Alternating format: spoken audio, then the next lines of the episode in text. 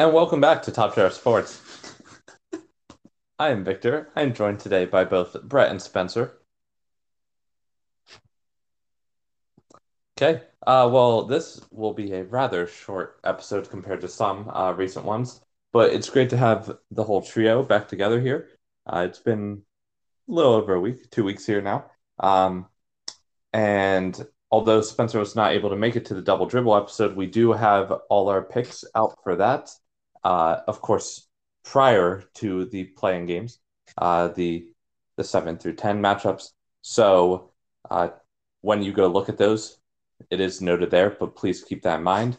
And we did have, I believe, a couple brackets submitted, so we'll keep an eye on those. Uh, see if you can take down all three of us and win hat. If you have anybody other than the Sixers coming out of the East, it puts you at a decent chance just based on odds. Uh, and if you do have the Sixers, well, then it pretty much comes down to the West.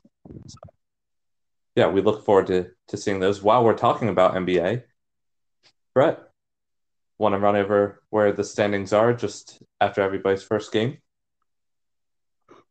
Sure. Um, yeah, so the first round started yesterday. Um, a lot of good games, a lot of close games. Um, not really anything shocking, but uh, Milwaukee took down Miami in overtime, and Dallas took down the Clippers, and Brooklyn had a huge fourth quarter to beat the Celtics. That was actually a lot closer a game than the final score shows, or third quarter, not fourth quarter. Excuse me. Um, yeah, the big three they uh, of Brooklyn in their debut together did very well. Uh, Kevin Durant specifically had 32 points and 12 rebounds, so good for him. And then Portland uh, beat Denver pretty comfortably in game one of that series. Um, and then today, so far, uh, the Sixers beat the Wizards in a close one, and the Suns and Lakers are going on as we're recording. It'll probably be done by the time we're done, so I will we'll we'll circle back uh, to that. And then Atlanta, New York is tonight, as well as Memphis and Utah. So that'll be everybody will have game ones wrapped up then by the end of that. Thank you. Yep. My pleasure. Uh, Spencer, we haven't heard from you much this episode yet, so we. Oh, hold on. We have a fight here in the Suns Lakers game. I didn't see what happened. Benches have cleared. Oh Ooh. no! LeBron James comes down awkwardly. Ooh, yeah. Le- Bronny is holding his shoulder. We don't really need to give a live update, I guess, because you guys will know what happened by tomorrow. But dang, I've I, you rarely see a benches clearing incident in the NBA. You know, like hockey and baseball, sure. In the NBA, nah. Oh, you know what? That looks like a huge flop from LeBron James, if I'm being honest with you all. I love I mean Chris Paul is not a tall man, and so I don't know how he's gonna flip you.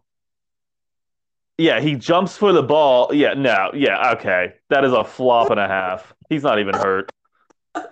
Never mind. This isn't newsworthy. Um, I think something that is newsworthy is uh, look at that.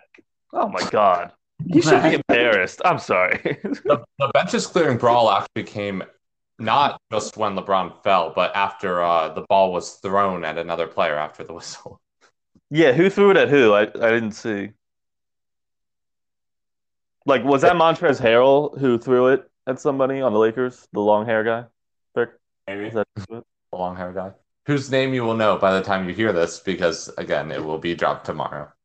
Well, Montrezl Harrell is his name. Oh. Wait, hold on. They're showing it one more time. One more time. While we have so uh, a bit of another flop by Anthony Caruso. Oh, he went.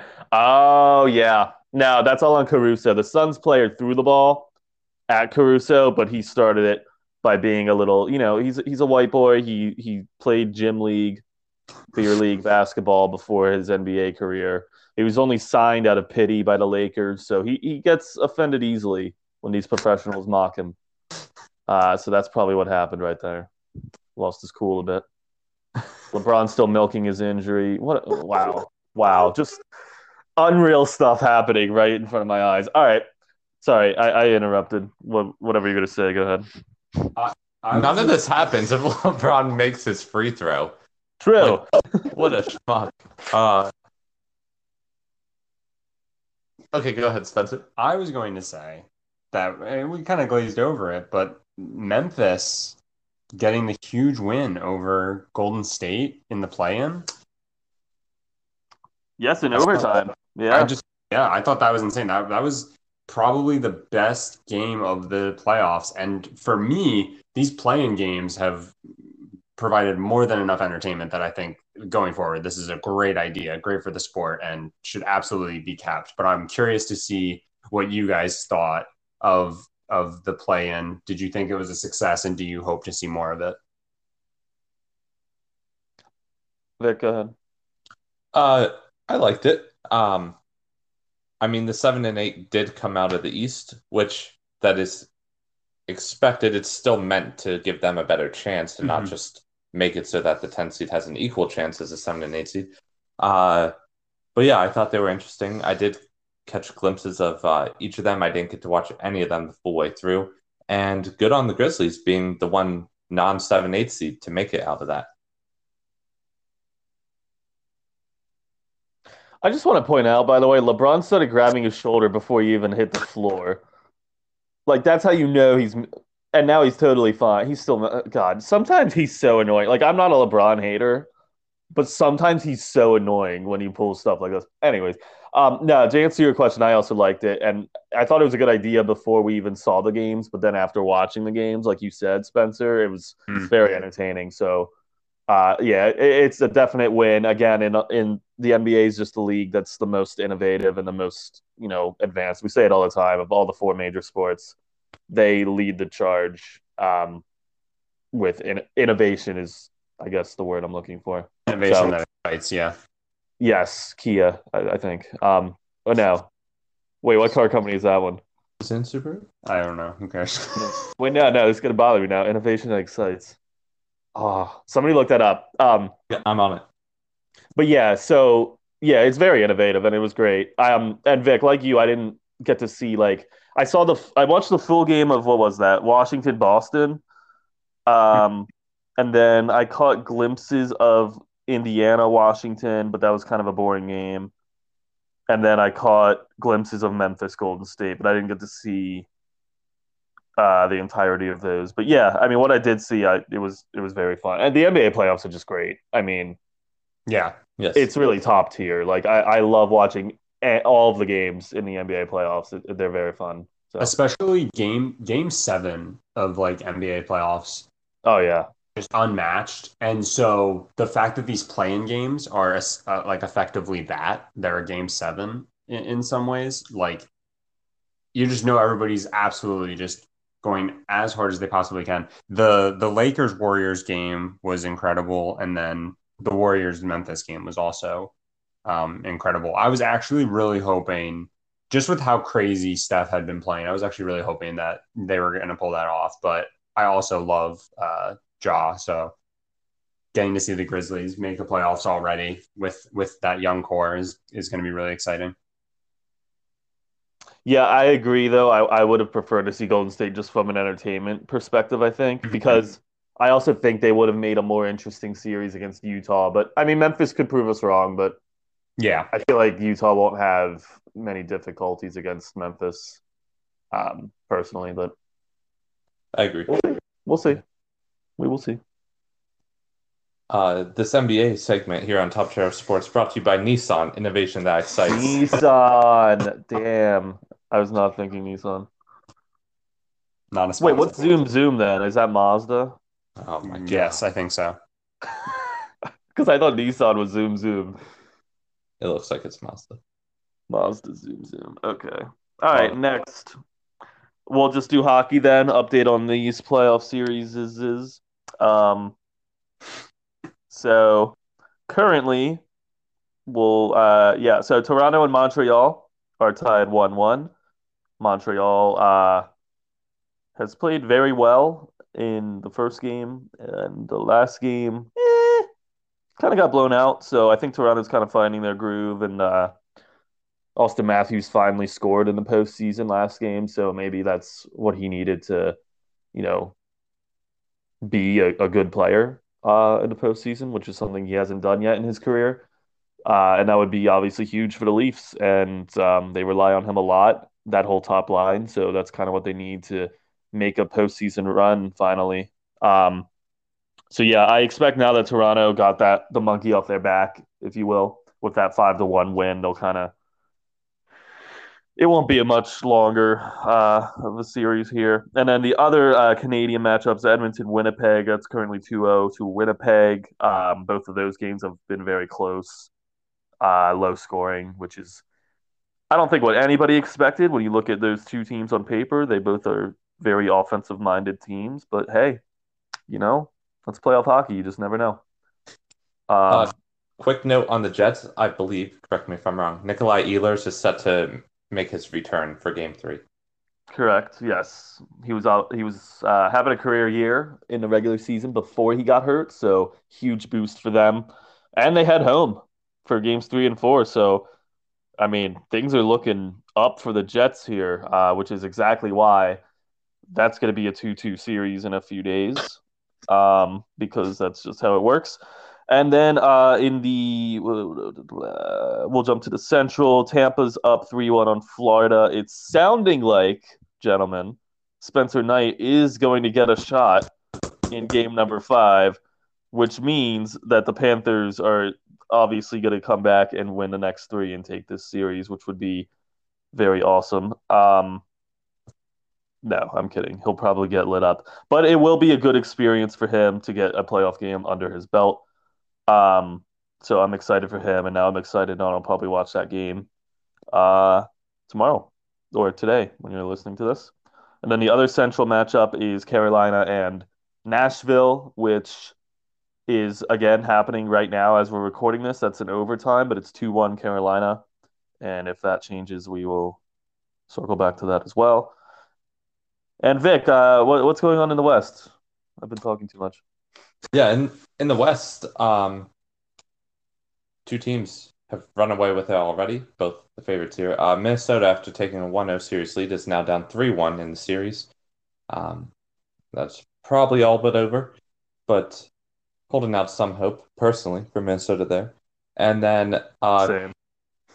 yeah, would love to see it, but God, fuck the or excuse me. Um, screw No, the Golden Knights. we get three. So All right, fuck the Golden Knights. Um, just just in general, and their fans. Their fans are bottom ten in the league, so very annoying. for sure. That's all I have to say. Uh, and just a wild team that's easy to root for. So everything's, as a fan standpoint, looking like we want Minnesota to win, which is why they won't. Uh, the other series in the West, Colorado is up 3-0 on the Blues.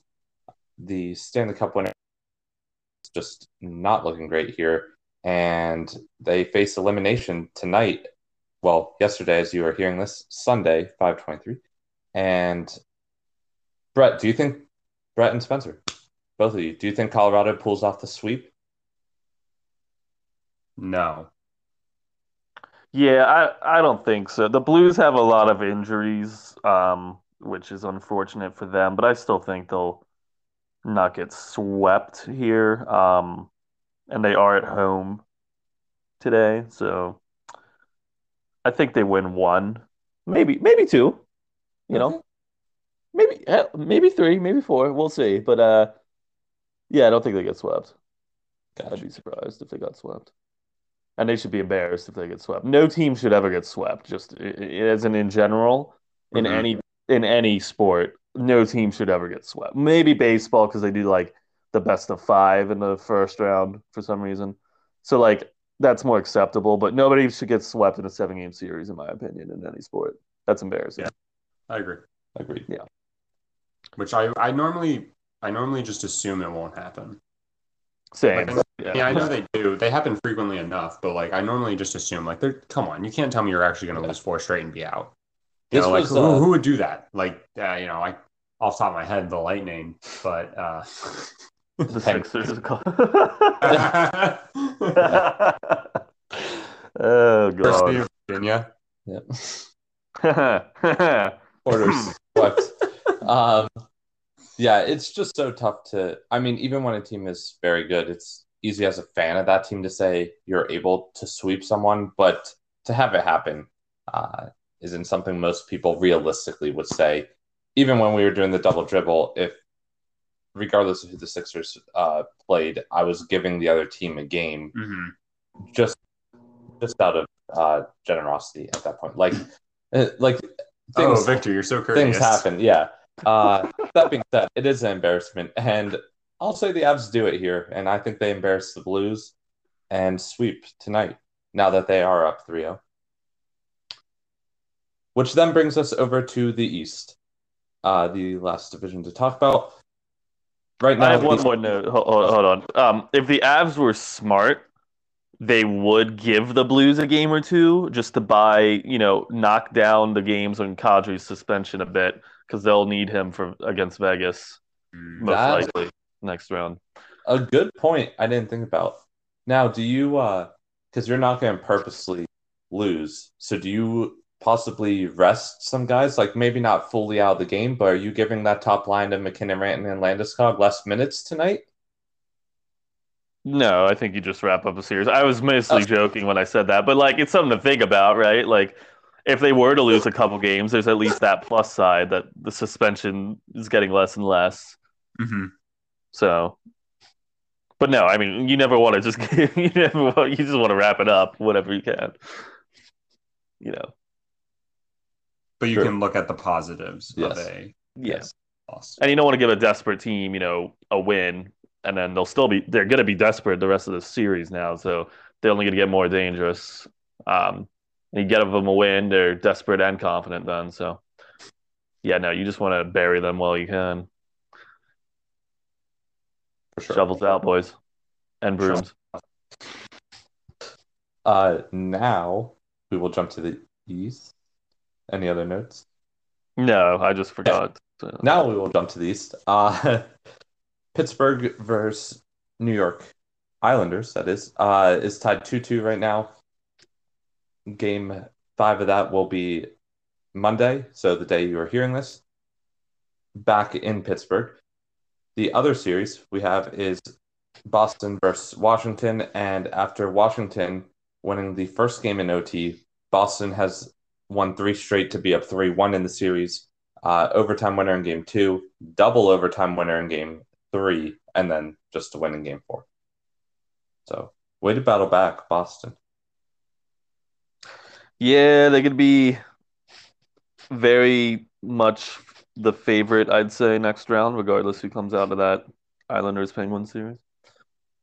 Yeah, and despite the rankings, uh, I mean, it kind of showed who had a slight advantage, but going into it, I think we, for the most part, could see any of these four teams coming out of the East. Just such a close division down the stretch and uh, all year. Yes, very balanced. Yes. Okay. Any other notes on hockey from you? Not just uh, savoring every moment, you know, before it ends, and then summer's here, and there's nothing for me to for me to watch. Oh, but Brett, you could watch some baseball. I set you up for that perfect segue. And maybe if you're lucky, you could catch a no hitter. A ball, a foul ball. Oh, No, you could watch There's Uh, probably a better chance of a no hitter. you have going to a baseball game. You have a better shot at yeah watching a no hitter than you do of catching a foul ball. Um, I'd, I'd buy that. Yeah. I think uh, I think it goes uh, in terms of odds. You have a better chance of seeing a no hitter. Uh, you have a better chance of getting attacked by a shark at a baseball game, and then then it's the foul ball. Um, so this past week we got we had two more no hitters, um, which is just a crazy statement, a crazy sentence. They were on back to back days. Spencer Turnbull of the Tigers uh, threw a no hitter on Tuesday against the Seattle Mariners. This is the second time the Mariners have been no hit this year. So the Indians have been no hit twice. The Mariners have now been no hit twice. Turnbull was uh, really good. I, I, watched back the condensed game because uh, I really only got to watch the the final three outs when I when I realized it was happening. Um, but uh, he was insane. Um, he had two walks, and other than that, he was just he was just pounding the zone. You know, um, hammer that zone. I think he had 24 of his like it was 22 or 24 of uh, his first pitches to batters were strikes, which is like huge. So he only had to throw 117 pitches on the night. Um, and he had some good defense behind him too. The best part about it was uh, I noticed Miguel Cabrera on a lot of the balls hit to him just took it to the bag himself. If you remember the Armando Galarraga incident, um, you know I think he might be uh, he might have been having like war flashbacks to that. So he just did a lot of unassisted uh, outs at first but I I was reading a bunch of different stats about this no hitter specifically that were extremely interesting. Uh, this is the eighth no hitter I want to say in Tigers history. All eight have been by homegrown talent, so guys that they drafted and um, then That's like brought up through their farm system. Um, Spencer Turnbull is the first pitcher to throw a no hitter with a career winning percentage under 300 in like I, it might be ever or in a very long time. Um, so that was I found really interesting. But I mean, wins aren't really the important stat that people like make them out to be for pitchers because obviously you can give up one run and still be handed the loss. So, um, and then kind of weird and on the flip side of things is the Mariners are the interesting part of this no hitter because the Mariners have been no hit or have no hit a team uh, nine times. They've been a part of nine no hitters since 2012. And Kyle Seager, the third baseman of the Mariners, was in each and every one of those games. Um, I believe they've been no hit four times, and then they've thrown five no hitters themselves, or I have, or it's the inverse. Um, but what's even crazier is that those nine no hitters make up 16% of all no hitters since 2012. Um, and I just found all of that to be really crazy. So, Mariners are the team to bet on to be a part of a no hitter, I guess, each year. And they've been a part of two this year. So let's just remember that terrible organization, a part of two no hitters. So I feel like I should become a Mariners fan because that'd be really exciting each year. Yeah, because every game. you game can celebrate every hit that they have.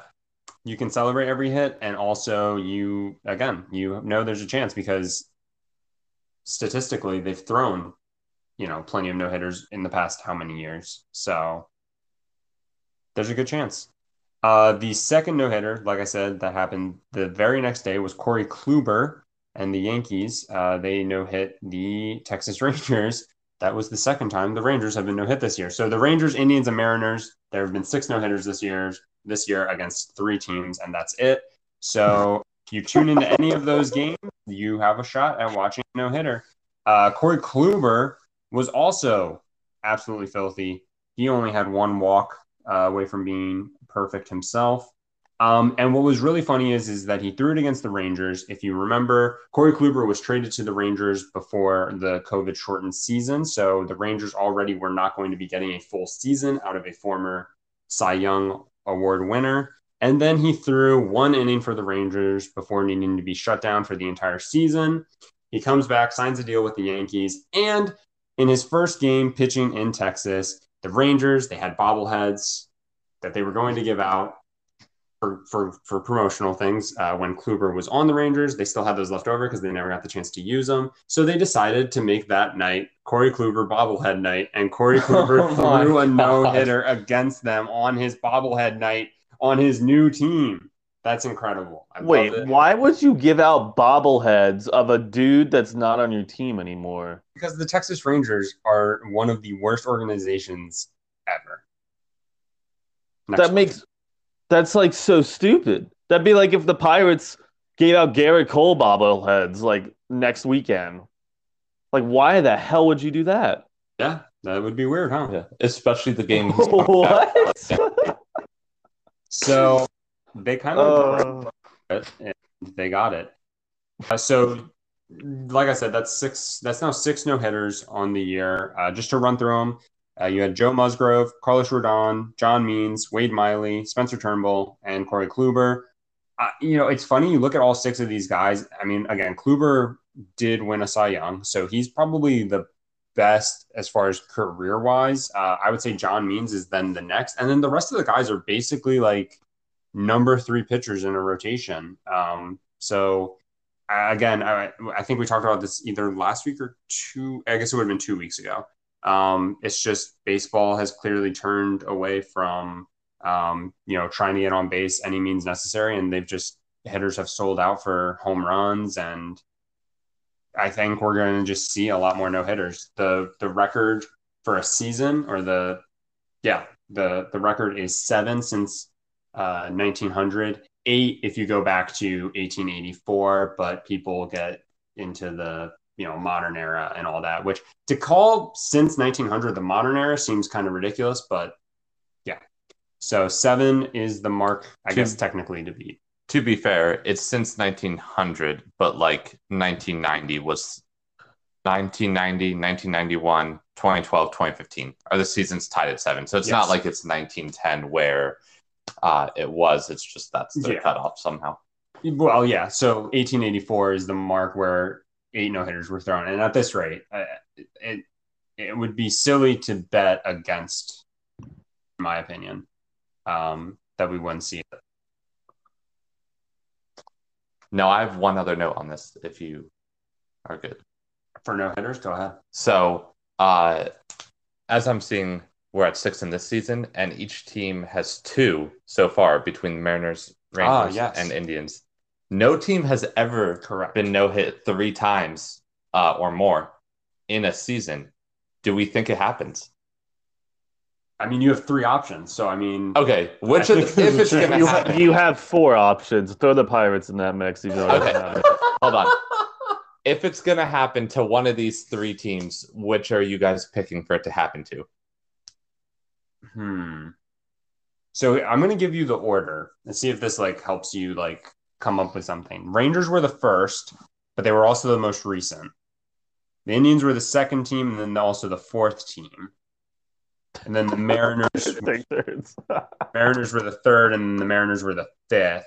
So I'm trying to see if we can develop a pattern Ooh, here. sounds pretty close to snake draft. I will go Rangers next.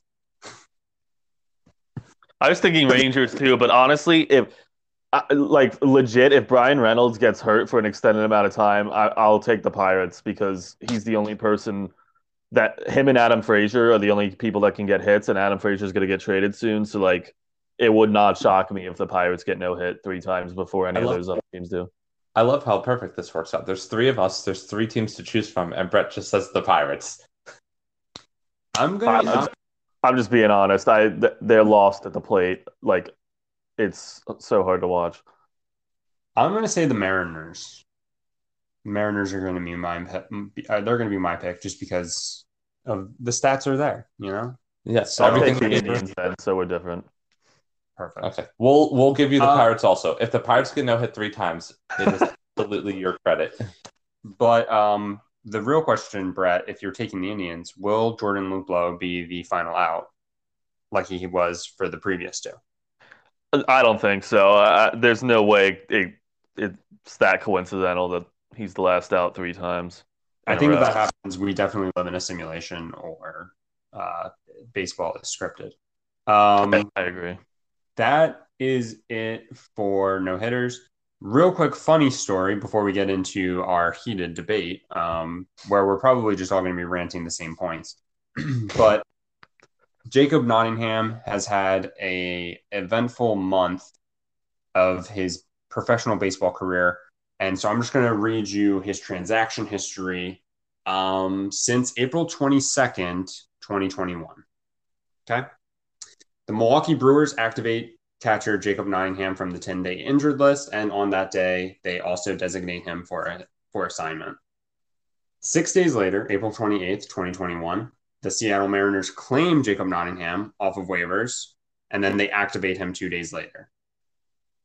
Um, on May 1st, the Mariners designate Jacob Nottingham for assignment. The Brewers on May 2nd, you know, 10 days later, trade cash considerations for Jacob Nottingham. Then, 11 days later, the Brewers designate him for assignment again, in which a week later, the Mariners claim him off waivers. Poor guy. So we're so far, the Brewers have essentially just gifted the Mariners some cash for a guy they didn't want to keep anyways. yes. It basically unfortunate timing with injuries led to this like whole back and forth thing to happen. It's just so bizarre that it's just two teams just back and forth like like they're basically uh it's it's it almost feels like soccer and they're just like loaning a player for the time being. And Yeah. I, I just thought it was really funny and unfortunate, and I feel bad for Jacob Nottingham because uh, he he just can't stick anywhere. All right. Wait, Spencer, I thought your funny story was going to be the Jacob DeGrom thing. Oh yeah. Well, that, that made me laugh so hard. That's also funny. Jacob DeGrom made a rehab start this past week, and he was playing the Palm Beach Cardinals. That's the single A affiliate, uh, or single A affiliate of the St. Louis Cardinals. And uh, he was throwing 102 miles per hour, and the Palm Beach Cardinals Twitter page basically just tweeted "Send help!" Like Jacob Degrom is here. Uh, he threw. I don't have the I don't have the actual numbers in front of me. I have it. I have it. He so he went um three innings in Yep. his rehab stint. Had so nine outs. Eight of those outs were strikeouts. Yeah. no walks, no hits. Oh. oh my god! And you got like low A. This was low A, like not even like high A, like Yeah. low A. These kids are all aren't they all like eighteen? Like Yeah, basically 18, 19. I mean, some of them might even have been younger if they're international signings. yeah, those poor kids Um, facing a Cy Young guy. do, do you have the number of pitches he threw? He only threw like 40 pitches. Y- Yeah, I don't have that, but yeah, it was not a lot. Yeah, Just So funny. Um, yeah, so so there was that, and then I'm trying to think. There, there. I feel like there was something else that was funny too that I thought you were about to bring up as what you thought my funny story was. Well, you know what else is funny? Uh, Jacob DeGrom, despite having a .68 ERA, is three and two.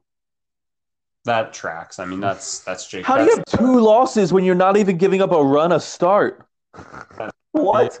Yeah, that's well. That's what I was getting at with the with the whole Turnbull thing. Not not the same anyway whatsoever, but you know that's why win percentage can't be really used as a strong case uh, for whether or not a pitcher is good.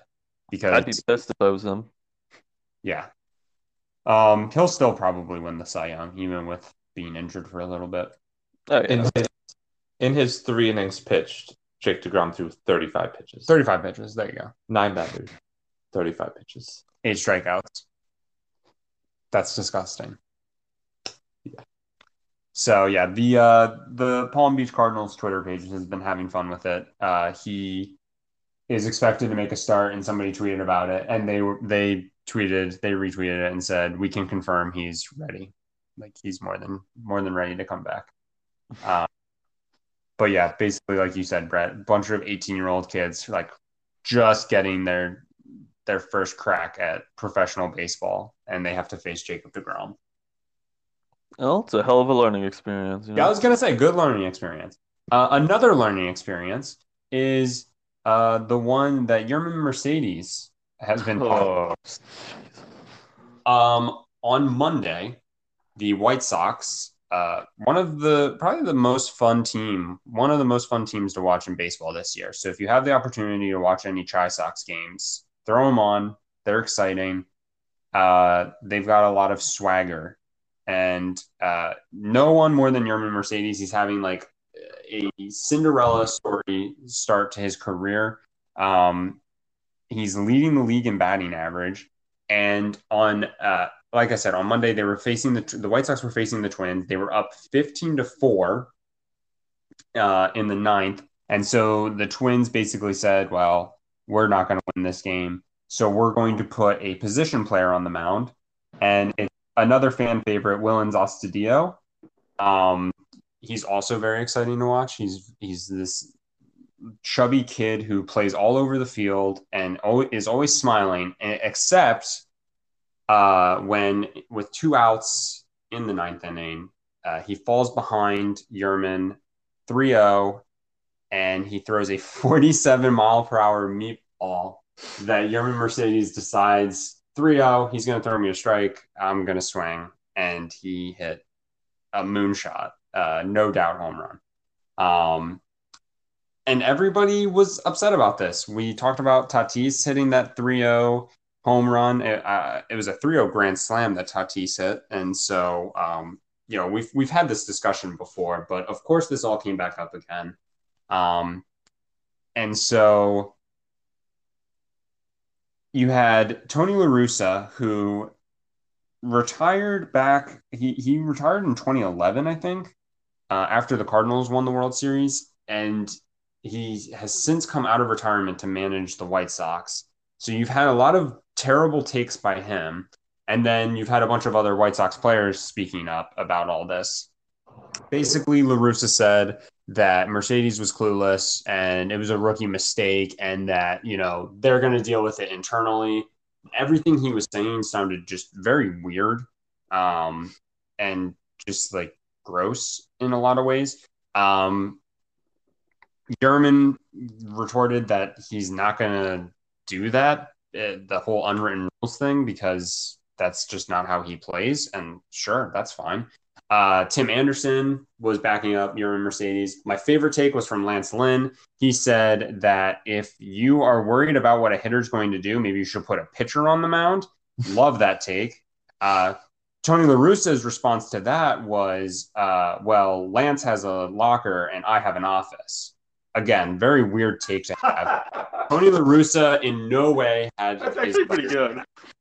He, he, in no way had his players back. Uh, he he uh, he apologized to the Twins, which is a very weird move. Uh, hey, sorry, we were beating you by eleven. We were already giving you the ass kicking of a lifetime, and then one of our most exciting players decided to to pimp a home run off of a position. You you put a position player on the mound because you guys didn't care about the game anymore um, and but you do care that he hit a home run off of you. So I'm sorry. So he apologized.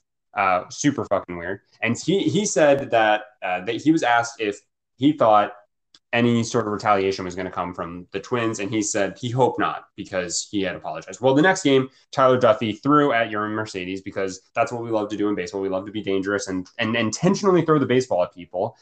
It pisses me off to no end. Um, and LaRussa, after the game, said he didn't think it was intentional. Of course, it was intentional. He threw behind Yermin Mercedes, the guy who just hit the home run. So he was like, "Oh yeah, I don't think it was intentional." Um, and if that's how they wanted to handle it, I really see no problem with it. What's funny is MLB suspended Tyler Duffey and manager Rocco Baldelli uh, for three games. So that's also just again so bizarre. It shows how out of touch Tony La Russa is, and just how again he just needs to he needed to never come back basically. Um, so there's a lot to unpack here. So I'm gonna let you guys give your takes, but basically what it boils down to, the the Twins had already given up on this game.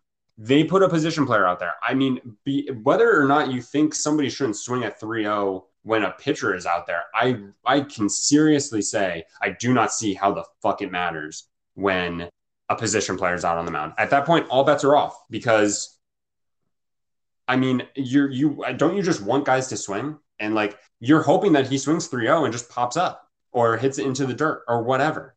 If it goes over the wall, who cares? It's not affecting anybody's real statistics. The game go ahead, somebody else talk. Go ahead, Brett. Um, Uh, God, where to begin? Um, well, first off, it was not a coincidence that he got hit. I mean, the odds of that being a coincidence, it's like, I don't know. Like, what? Okay, like, I, I don't even have an example. I can't even think right now. But no, that was not a coincidence, clearly, because it was the same dude that hit the home run. Like, let's not be idiots here. Mhm. All right, Tony.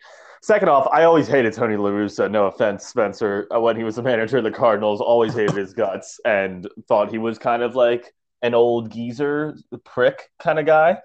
Um, and now I just see he's very out of touch, like you said, and he's just very old. He's just very old.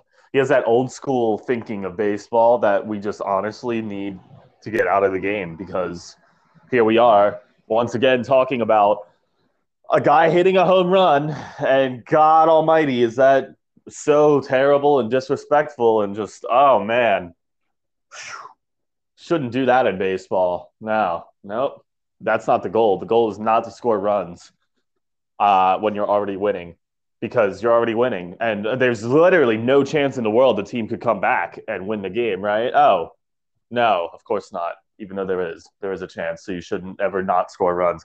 I don't like I sound like a broken record from the last time we talked about this. I forget who hit the home run last time. Oh yeah, Tatis, like you said. Yeah, um, pretty much the same stuff here. I thought it was funny though how Tony La Russa after the game just goes, "Oh yeah, um, Mercedes made a mistake today, and uh, we'll be handling. He'll he'll be uh, face the consequences internally."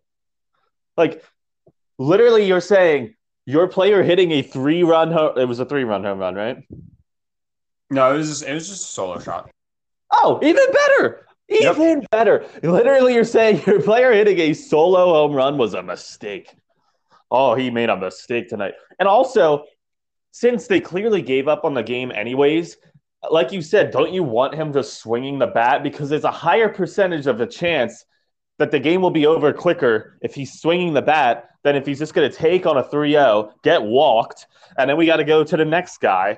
And this guy clearly can't throw strikes because he's a position player. So it's just going to go on and on. He's just going to walk guys, walk guys, walk guys. All of a sudden, we have a five hour game. Like, no, nobody wants to see that.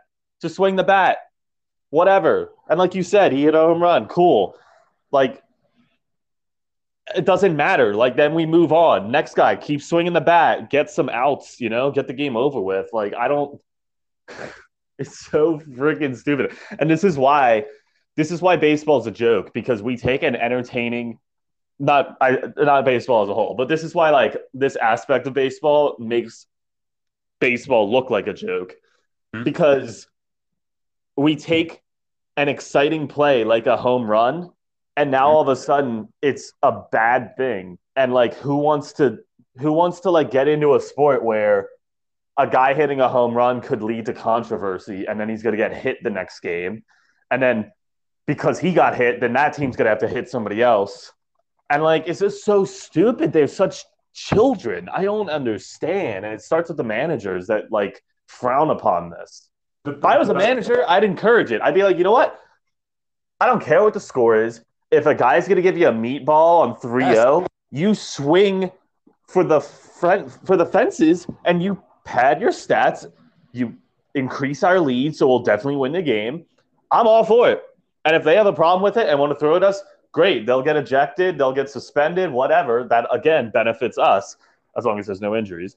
And whatever like we move on. I'm not going to like retaliate either if they throw at us. Like that's their problem. Like i think it's just they're stuck in this mindset of we have to do things this way. And there's no just like whatever like let's focus on us and not what these unwritten rules are or what the other team's doing. And my last my last point i want to make before i'm done my rant is like why do we never look at this on the flip side as well? Like from the pitcher's perspective right? Like if the if a pitcher's on a mound in the eighth inning his team's winning by 12 runs and he gets a guy in an 0-2 count is he not supposed to throw a strike then is he not Right. supposed to try to strike the guy out or should he throw him like a 50 mile an hour meatball just like because that's courteous right like does it why does it not go both ways why do we only care when the batter does something when he has a lead not not when the pitcher's here still out here throwing 95 and striking guys out in a 12 run game Mhm. Why does it not go both ways? I I don't understand. Like, I genuinely don't understand. And also, the Pirates lost twenty to one this past week. The Braves just continued to hit home runs, and nobody talked about it because guess what? We don't care. So like, and, uh, well, uh, let me put it this way: the Braves manager didn't make a big deal out of it.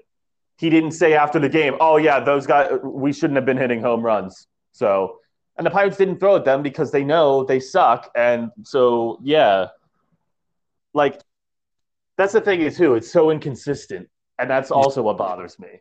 But I, I, that- Vic, Did yeah. any did any Braves hitters hit a home run in a 3-0 count? Who gives a shit what the count is? Oh my god. Okay. Yeah, well, they is- did in the later innings when they were already up like fifteen to one. Like but they I don't know what the in a 3-0 counts were because I, believe it or not, turned the game off at that point. so I don't know. That's that's where the controversy starts. That's what that's the main issue is that people are swinging 3-0. Why that matters? Why that makes a difference? Vic, go ahead. Okay. The Well, fact that it's a 3 0 count means absolutely nothing. The only reason a 3 0 count would matter is if they are trying to intentionally walk him, okay? And if they are throwing 50 feet to the left of the batter's box to the point that it's so intentional. And even at that point, if a batter wants to swing, who gives a shit? Because if he's going to swing when you're trying to walk him, then good. He's going to take a strike. So you should be happy. And if you're not intentionally walking him, then he has every right to swing away at every fucking pitch that comes across that plate or near the plate or anything he wants to swing at. This is professional sports. Professional. This this sport is literally nicknamed the show. Every kid who plays little league at some point in dr- some point in time dreams of hitting a home run in the big leagues. Like they just do. I don't care at what age. And now in any regard, you're hearing that this this incident, hitting a home run in any way, I don't care what what the circumstances are at all. This should never be looked at as a bad thing. Ever. Nobody should ever even be penalized or criticized verbally for hitting a home run. Like I it just blows my mind. The only people who ever have a right to be upset about home run is the pitcher who gives it up. Mhm. And if you're playing someone at who's not even a pitcher, he's not going to give a shit like you talked about. Like no second what was he an outfielder probably? Second base. Uh. Astudillo is a catcher by trade, but again, he plays all over the field. Okay. He doesn't care. He no, he did. He was very upset. okay, well then he shouldn't be on the I- mound. I know. He should have thrown strikes, right? He should have never gotten 3-0. That's the thing. If you don't want to, if you don't want to throw a meatball, then he should have walked him, It's, or he should have thrown strikes earlier. how I really want to look at this is as a fan. Like if if I'm a fan of this team, like you said, I don't want to just watch some positional player throw walk after walk after walk. Like uh, the game's going to go on forever with still scoring, but now it's just boring. Uh, I want to see my team pour it on as much as possible in every game under every circumstance. Like yes, close games are fun to watch, but I'm ne- never going to be upset if my team comes out and just dominates. At that Mhm. point, I just want to see how many they can get. And I want my guys swinging away. If you're going to have the audacity to say, fuck it, we're at the point where we're throwing, we're putting our center fielder on the mound. Yeah, I want to take him deep every single pitch. I don't care if this is a 0 0 count. I don't care if I'm down 0 2 in the count. And I don't care if it's a 3 0 count. It's absolute, just mind blowing to me that a professional sports league can be this soft. And time after time, we are seeing people of the same team criticize it. Mhm. It's what's funny is that you know it's the people who are the you know they're the tough they're like the tough guys of baseball. You know they they played in a different league, but they're the biggest fucking babies. They their feelings get hurt so easily over a home run. My question is. What is more disrespectful to the game of baseball, to the core values of baseball, uh, putting up a white flag and putting a position player on the mound, telling the other team directly to them that we don't care about this game anymore. We think it's a joke, and Answer we're- A. And, and we're It doesn't throwing- matter. It doesn't matter what else you say. Or uh, winning and and scoring another run on what happens to be a 3-0 count. Well, I think A is more disrespectful I, agree. to the core values of baseball. To the Because, you well, I don't think- respect to the game, you play until the final out. You play hard. Like if you want to say that it's all about respect, you're that's how you respect the game. You don't say, "Oh, yeah, you you, three, you swung at a 3-0 pitch while up 12." While we're at it, talking about disrespectful to the game, can batters just fucking run through first, whether you're grounding out or not? The amount of lack of effort, I that bothers me more than most things. Uh, I don't want to say than everything in baseball because I'm probably forgetting something. People, again, anything can happen. It is sports. What if he overthrows him? Maybe if you're hustling, he feels like he has. To, oh, whole Yeah. different issue. Anyways, right. back on subject. No, um, I I think it's obviously option A, and uh, I think in baseball, especially more than any other sport, like you should never be just giving up because there's no time limit in baseball. So you're never really you're never really actually out of it. You know, Uh, like in in the NBA or NHL or whatever, yeah, when when the clock starts coming down and like you're down big, like yeah, the game's probably over. So that like you can kind of throw it in at that point. I'm more okay with that than in baseball because there's no time limit. Like you have as long as you don't get out, you can score 30 runs in an inning even if you want. Like you're never really out of the game. So I hate that teams just give up, especially in baseball, but in in all sports, but especially in baseball. Like Brett, I'm so happy you said that because I decided to pull up what is the the highest amount of runs scored in a single inning. in 17. the modern era. 17. Oh, was so yes. funny. 17 is is the record. And you may be saying, Spencer, it happened once, and you're right.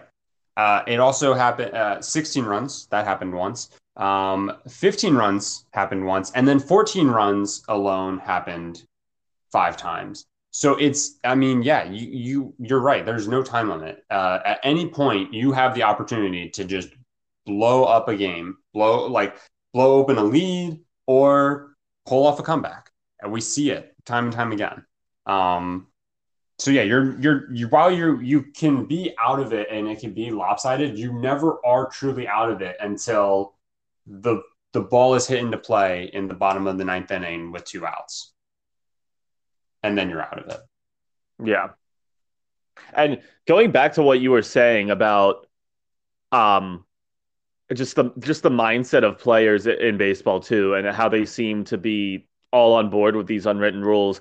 I really like I I really would hate if that's like what's being taught in little league nowadays is like you have to have this respect for the other team and you shouldn't swing 3-0 and stuff like because that is just such a shitty attitude to have especially if you make it to the professional level you should not have that attitude like i can understand in little league if little jimmy's out there really struggling on the mound and you guys are already up like 10 runs yeah maybe don't swing 3-0 in little league when you're in fifth grade but when you get to the professional level if that's then engraved into your brain that like you shouldn't do that that's just a really sad just- and shitty thing in my opinion. automatically from now on, whenever a count is 2 0, you're now getting a strike because either it's going to be 3 0 and then just throw a strike because he's not supposed to swing.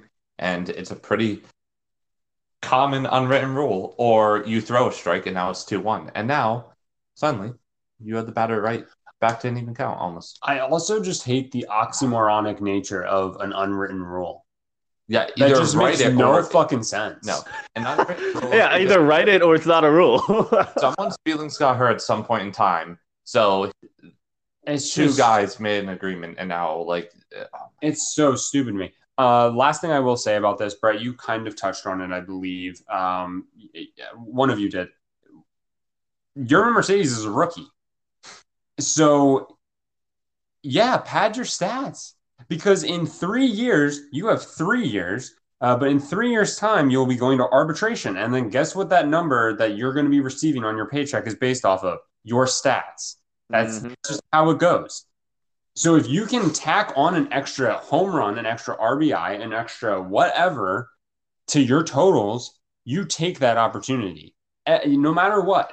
I mean, I would love if we hear that in an arbitration, a player brought up that five of his walks should have been hits, but he was told to take the walk. I mean, it's just so stupid. Um, you know, no matter what, you're you're supposed to look out for yourself and and you know make sure you're taking the best at bat you can possibly take and getting the best outcome you possibly can. And for a young guy, especially, it's it's even more important. So Also, if I'm an owner of a friend, it was the manager who spoke out against what he did. yeah, right? Tony La Russa. So if I'm an owner of a franchise, personally, maybe not right. This I'm not going to jump the gun and say he should. It should happen right then. But I want this guy out of my organization because I care about winning. That is all you care about as a franchise, within reason. Uh, yeah, making winning is money. Money is Yeah. power. Yeah, you want money. Winning gets you Power money. is pizza. Yeah, yeah.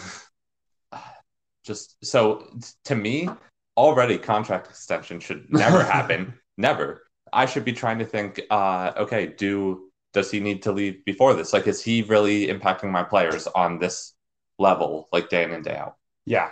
Um, that's the other crazy thing is that the person we're seeing the most upset about it is the, The is, is. Mercedes' own manager. Like I haven't seen Baldelli make a response at all.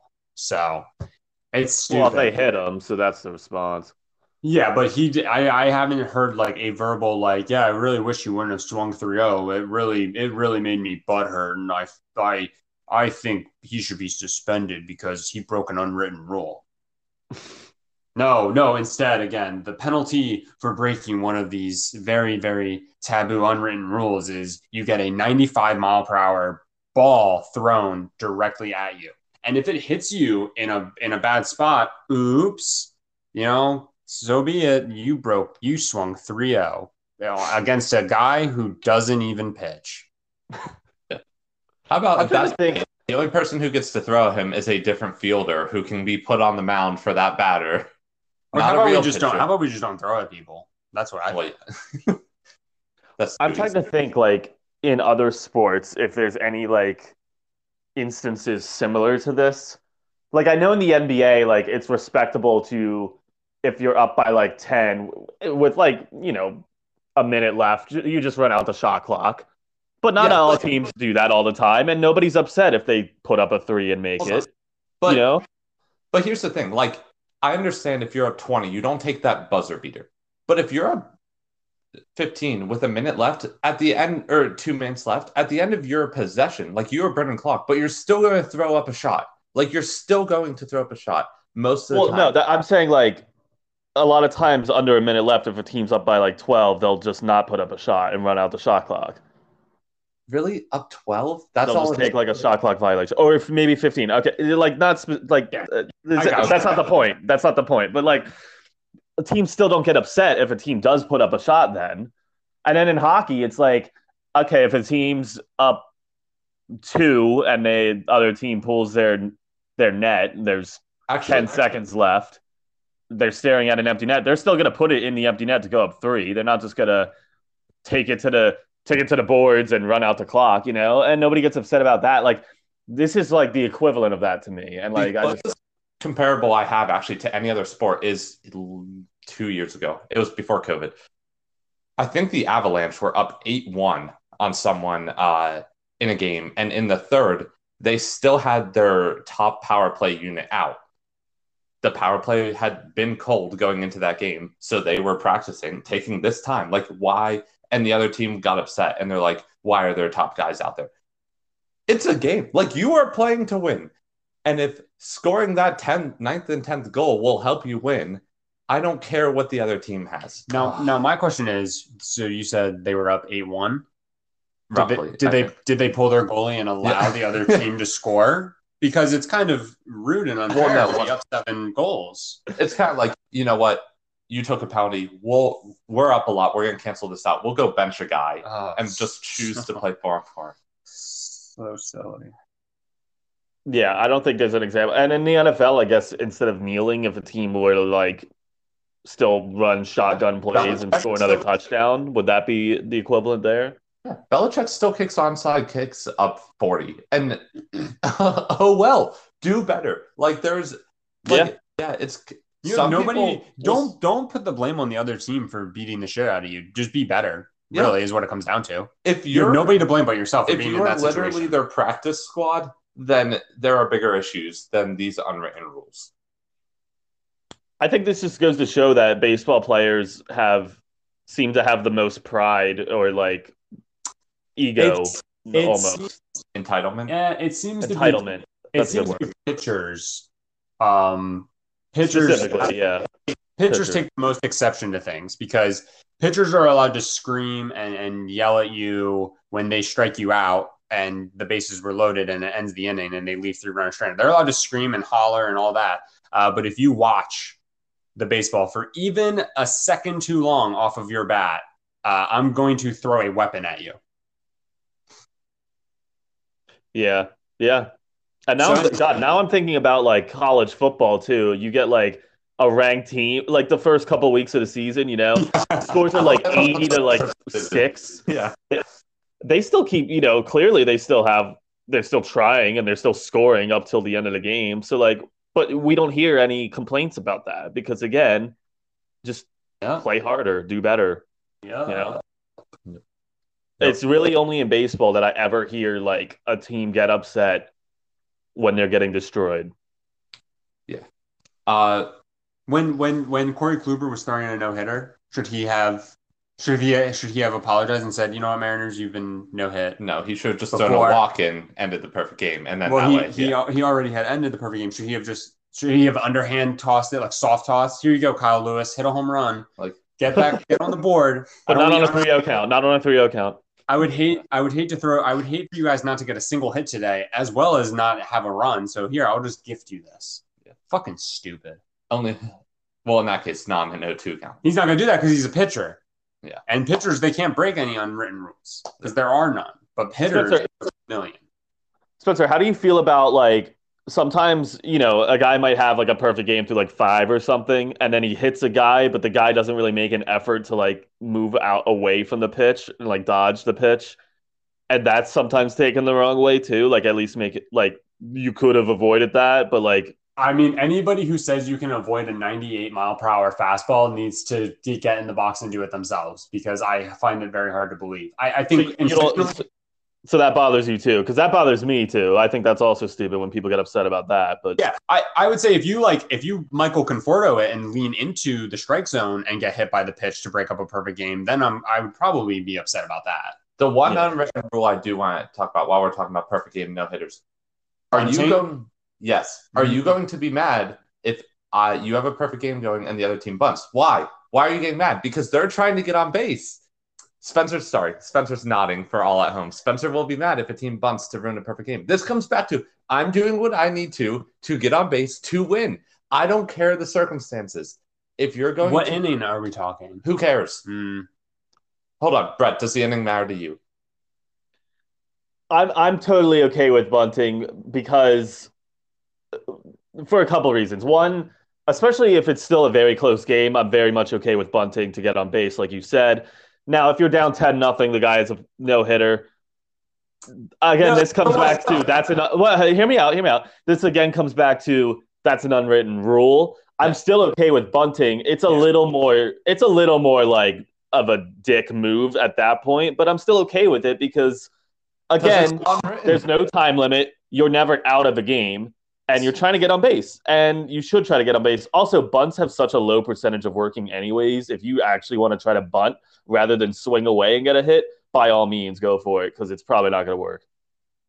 Yes, So- I, I, I, my first reaction was to say that I'm not okay with it because I would, hate, uh, you know, I, I would hate to see that be the way uh, it's broken up. But you know, I literally was just saying that as a hitter, you need to go up there and do what you need to do to get on base, and you basically were saying that, Vic. So Also, imagine your deep, like Brett said, such a low percentage of success rate. Imagine your defense not and you as a pitcher. So basically, catcher third, not being first. able to, to- steal the bunt and get the guy out. Yep. Yeah, I mean, especially if it's a, if it's a speed threat, you should just be prepared because Yeah.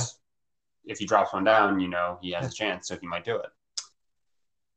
Yeah, pretty silly, pretty Yeah. silly. While still on baseball, I want to circle back to one thing, kind of break the tension from this, unless there's any other talking points. I'm done. I'm done for the day. Right. Oh yeah, no, I mean it's just it's it's just a joke, and yeah, I don't have anything else to say. No. Uh, one thing I forgot, circling back to the Jake DeGrom thing. Uh, once because Palm Beach Cardinals uh, thought it was a joke at first when like they didn't believe when uh, someone told them it was DeGrom until it was confirmed, and they literally went onto MLB 21 the show to see DeGrom pitching to practice because that was the best method of practice they had was to see how his pitches were coming in on the video game. Oh Uh, my god. Like that is a legitimate. Do way. they not have actual like they could just YouTube actual videos of him pitching in real life? Apparently, they so Instead, they opted for a simulation. yes. That's so stupid. Oh my god. And also, Is that an unwritten rule too? Should he have gone to like AAA and not low A? Like, isn't that kind of a jerk move to have him pitch against those young No, if we really want to get offended by everything, I mean, that's not cool. He's a pitcher, Brett. He's allowed to go and and demolish humiliate people? yeah uh, the competition. But if you are a if you're Bryce Harper and you get hurt and you need a rehab assignment, you have to go to AAA. Um, and Oh. circling back to one other thing, as Brett said, we would uh, since the game was going to end before we were done recording, and it is the Suns take Game One versus the Lakers in their series. Nice. Uh, just a note here: Devin Booker set franchise record uh, for points in a playoff game with 34 in his playoff debut. Devin Booker is cooler than the other side of the pillow.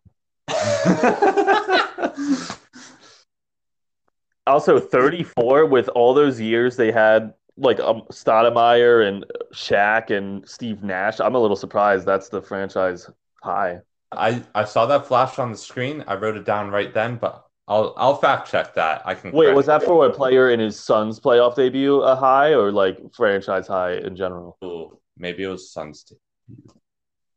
It was probably playoff debut. I can't imagine that's the all-time record, especially because Ch- they had Charles Barkley all those years back in the day too. Like, I feel like somebody had to have scored more than 34. Uh, who knows? I could be wrong. Yeah, that'll be something we have to. Uh, I can correct myself on if I was wrong next episode because I will not be able to find it before. Uh, I don't think anybody's gonna care. You're good. Okay. God, well, that's so stupid. I just, I, I, again, the last thing I'll say on that is I just really hope this isn't being taught at the younger levels and getting just tattooed on people's brains that play baseball. I'm- I'm sure it's taught, obviously, to be like from a respect standpoint when you're younger, but not like it's it's different, right? The thing because that- it's not professional sports. I mean, like yeah, you're not getting paid for it. You're you at the end of the day, your paycheck doesn't depend on it. The thing that I can think of that I like would kind of stand by is like, sure, you you shouldn't intentionally run up the score, like, and and that's like you can get into the weeds on that. So it's like it can be hard to tell, but like if you hit a ball into the gap. Like I'm not telling you to stop at first base. You run hard. If you think you have a triple, then fucking go for a triple. Um, if you're on first base and there's a pass ball, I'm still a fan of going and taking second base. I mean, uh, you know, it's just how it is. But I don't think like you should, you know, if you're on third base and there's a pass ball, is it really worth it to to have a close play at the plate and to to really like rub it in, or to just let your hitters drive you in and and do it that way? But that's that's really it, and, and that goes for pretty much any sport. I think. Like we talked about basketball, like at, you hit a point when you're up forty, and there's two minutes left that you go, okay, we're gonna stop trying to score now. Like we Yeah. don't we don't need to do it anymore. So I think that is always taught basically. But yeah, uh, beyond that, like fucking like you're just doing what you you have to do. Well, I mean, even in like high school, college, and even like the, you know, minor league level, like I hope it's not being taught like to, you know, 3-0, don't swing or or like if we're up 10 and you have a chance to even like score on a sac fly, like don't run home or like stuff like that because that's just so stupid. I was gonna say the whole 3-0 is probably uh I'm pro- you're probably you're always told don't swing unless it's your pitch. on a 3-0 count. Like it has to be your pitch. Right. Uh, and I could see a coach just saying take it, most likely because he's not going to throw a strike. Like, um, but yeah, again, very different scenario, and I don't think that's. I hope, like you said, that's not something that they're just being trained to do uh, at every point in time, like moving forward, at every point in their career. So, yeah. Uh, also, Devin Booker must most likely uh, the for player debut with the Suns because yes, Charles Barkley I see had 56 in a playoff game. It looks like. With the uh, okay, yeah, yeah, that that adds up.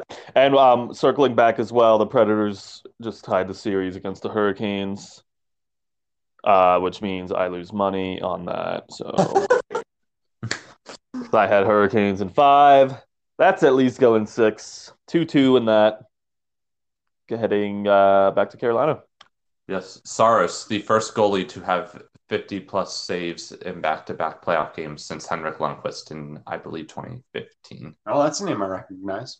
Lundqvist? Yeah. There you go. Couldn't tell you what team, but I'm going to say the Leafs. Oh, Spencer. No, the Rangers. Very good, yes. I'm the Hurricanes, I'm making a goalie switch back to Mrazek next game. Just saying, just throwing that out there. I would agree. It's not necessarily on the goalie these last two games, but uh, you need a little wake up call, and Mrazek's better, anyways, in my opinion. So, yeah, I could see. It's not like it, was a, it wasn't a 1-0 game each game. So, right, something to watch. Something to watch. Yeah. Okay. Well, that will wrap up this very uh, a much longer episode than I expected, uh, but never less heated episode than usual of Top Chair Sports on the Beer League Bench Talk, and look forward to our next episode after the MLB does something stupid, uh, so we can roast them.